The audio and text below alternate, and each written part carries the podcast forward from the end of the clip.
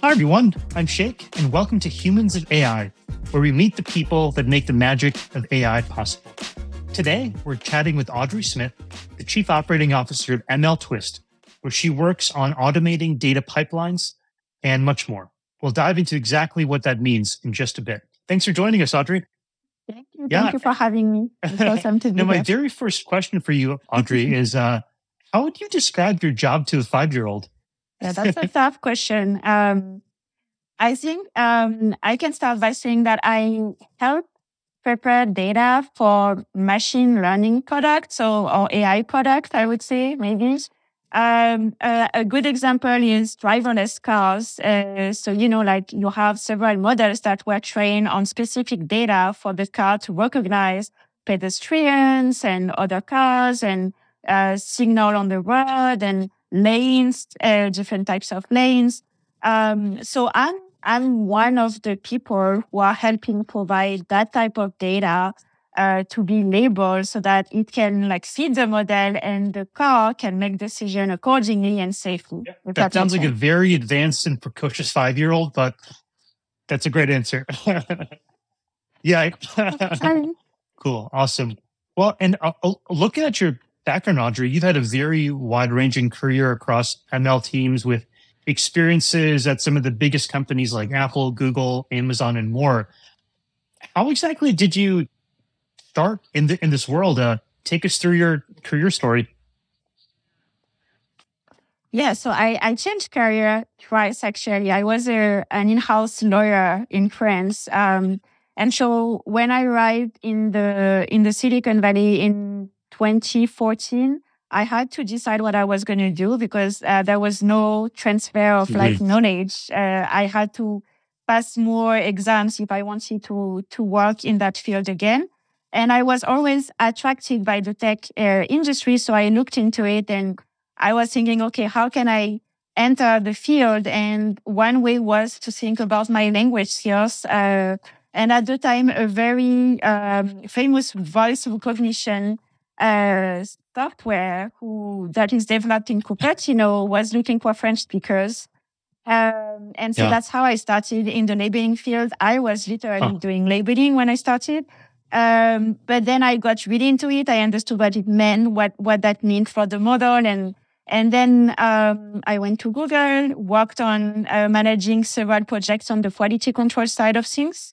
Uh, and from there, I went to Amazon and like slowly, slowly, I went up the ladder. I ended up uh, spending four years at Amazon. And from there, um, I was helping ML engineering team with a computer mm-hmm. vision project. Um, then went to Labelbox for two years, uh, similar things, helping Labelbox customers uh, with data orchestration and uh, making sure that the data they were getting for their um, for their models uh, was really high quality. Awesome.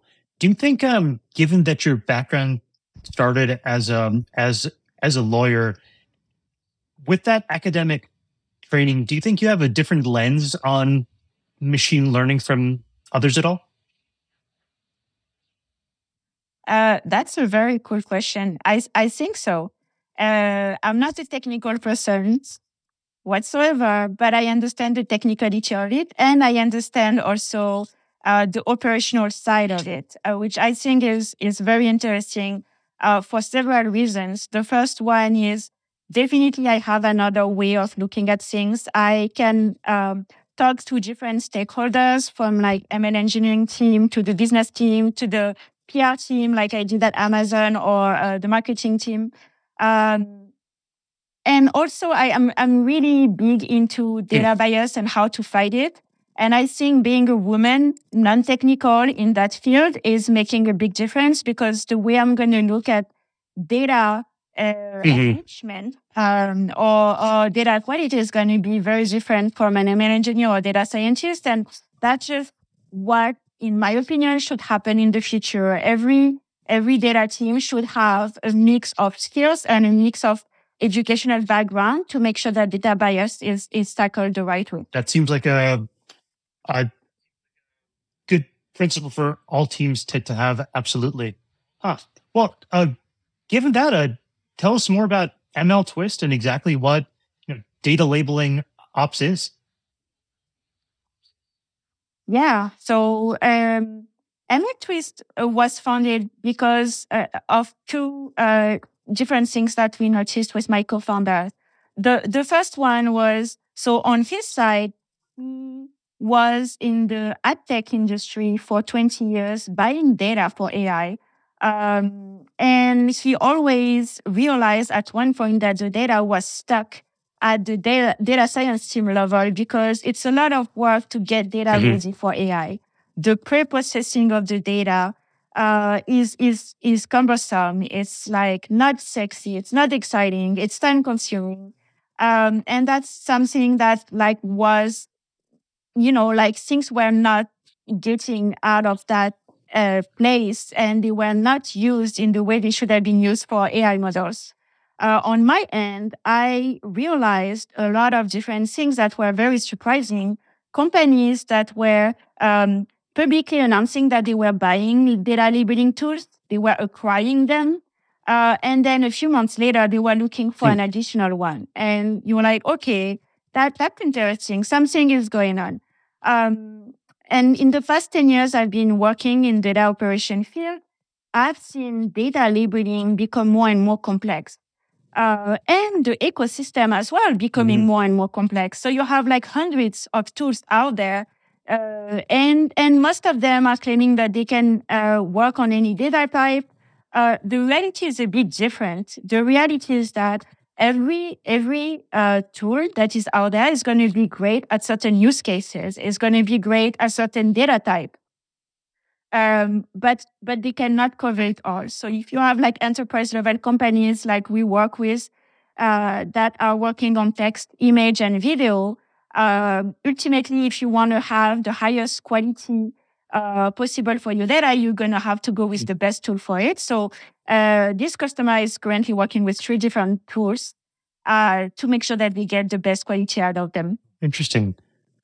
So we, so we, yeah, so so we decided to work on that. We decided to not reinvent the wheel. We decided to just um, stitch all the pieces yeah. together uh, the entire ecosystem and say, hey, whatever you're working on, there is the best tool out there. And we're going to create automatically with no integration and no code, the workflow that's going to stitch all the pieces you need for your use case mm-hmm. together from the data labeling tool to the MLOps platform.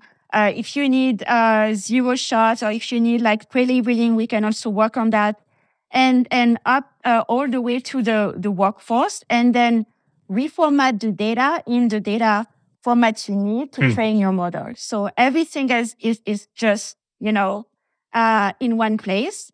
And, and so that prevents customers from going after different tools, assessing them, contracting with them, yeah. acquiring them, and then just focus on training well, the yeah, model. That the value add is extremely clear there. Um, do you uh, end up working a lot with um, uh, synthetic data platforms as well?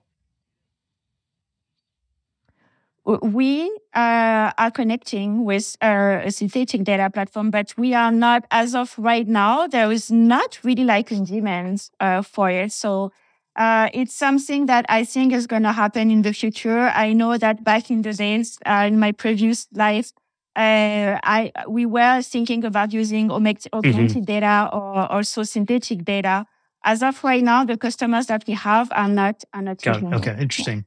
Yeah. You know, um, earlier uh, one of your comments was around um, uh, sort of the responsible use of data there and um, making sure you have a uh, di- diversity viewpoints and team members to make sure that's um, happening there. Is there outside of making sure that a diverse group of people are in the room making that decision, are there any technical ways that help to make sure that data is being used responsibly?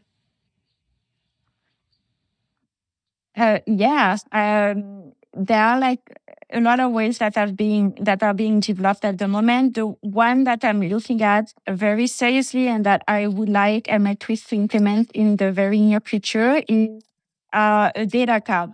Mm. Uh, that has been developed at AWS uh, by Peter Hallinan, who was actually my boss when I was there. Um, and and the idea is to be able to have some sort of stamp on like what's going on with the data from data collection to the data that is used for the model to make sure that you know it's following um, guidelines. It could be internal guidelines. It could be also at the at the legal level, depending on where you are. Is the data like going to certain countries? Is it getting out of the cloud? It, um, things like that. So um, so I think that's a, a, really good way to make sure that the companies that are developing the model become really responsible for what happens to their data and they start seeing where we didn't know. Um, and that, that can include also the workforce. Uh, and that can make sure that, you know, uh, when you are also working with the workforce, you're going to be able to select um, a group of people that are going to be um, representative of the future customers that you're going to have. Uh, because it's very important that you know the labels are reflecting of uh, of uh, of the people that are going to be using your product. Otherwise, you're going to have bias in your data, and it's it's always going to be there. But you need to try at, at least to reduce so it. It almost sounds like having uh, nutrition label guidelines for ML models there. Exactly. That'd be awesome, yeah. but also it's scary to see. I think yeah. it's necessary. I think that everyone, like every actor in the field, should be responsible for, yeah. for what they do. Well, um, with um all, along yeah. those those lines, um, with all the um buzz from the EU AI Act and different types of uh, regulatory frameworks coming up in the U.S. as well, is that have you seen that manifest in the customer conversations you're having? Are people talking about it? Yeah, definitely. Um, you know, depending on who you're talking to. So, like our customers are essentially US based, but as soon as you start talking with customers that are or prospects that are in Europe, that's like really one of the main concern is that like where is the data going? Mm-hmm. Is it going to leave the cloud? Uh, I I cannot, you know, like you need to be able to keep my data stored in Europe. So that's that's definitely part of the conversation. Uh, and that's something also that we are well aware in California, which is like also really uh, into into implementing some some sorts of guidelines there as well. And uh, and, and yes, this is definitely uh, something that is discussed uh, as soon as you get into sales conversation with companies. Awesome. Um, shifting gears a, a, a little bit, um, what's it like being the chief operating officer at a growing startup? What fills your day to day? I am doing everything that needs to be done. So uh, it could be uh, it could be um, you know anything, uh, whatever needs to happen in the day. So that's very different from like my previous jobs. Uh, and but I'm also happy to do it because I'm learning so much every single day. So um, I'm helping with the fundraising because we're raising for our next round. Uh, I'm helping with uh, you know hiring, uh, uh but also anything in between. Like uh, if I need to make coffee, I will make coffee. um, so it's it's a very every day is very different, um, but it's it's it's very exciting. It's just uh, a lot is going on right now, and that's like really a yeah, nice awesome. place to be. Are there any um uh major conferences or or events coming up that you and your team will be at? Uh, so uh, David, our CEO, is going to present at. ODSC West. Uh, I think it's coming up soon. Uh, honestly, I I I forgot about. You're busy doing everything else. Um, we are. Yeah, I need, I need to get better at that. Um, and then we are also uh, part of a Catalyst program uh, with our investor mm-hmm. uh, stage two. Uh, and there's going to be a demo day coming up. I think it's on the cool. 25th awesome. of October, so next week. Uh, so that's like two things that are coming cool. up. Yeah. Um, let's see. Uh, two more qu- questions for you, Audrey. one is say I'm just starting my career right now, and I'm really interested in um, in data pipelines and responsibly using data to train ML models, what types of roles and companies would you suggest I look at? That's a really good question. Uh, so data ops. So like the first thing I wanted to mention is that I created a group on LinkedIn, a community for data ops people that's called Data Ops for AI, because I was really like looking at it like in a way that we were kind of yeah. invisible. Everyone is talking about data centric AI, and that's the core of what we do on on every, like every every single day. We are focused on quality, whatever it means. Um, and and we are talking a lot about data scientists. We are talking about a lot about ML engineers, and that's generally like really much needed. But like the data ops people are really the ones that are cross functional, mm-hmm. as I mentioned earlier, and they are kind of like you know, bridging uh, the gap between the different stakeholders and making sure that everything runs smoothly uh, for the data pipes and for the data workflow and for the quality of the data. So um, I think that there is no degree.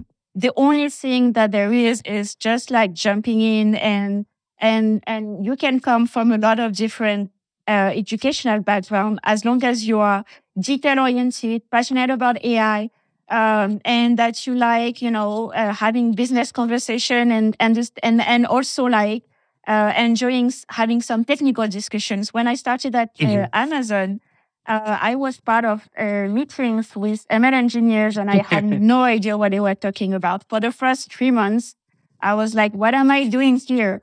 Uh, but then like you just learn on the go. there are like a lot, a bunch of of resources that you can check to learn, but like there is nothing that's going to replace yeah. just going for it.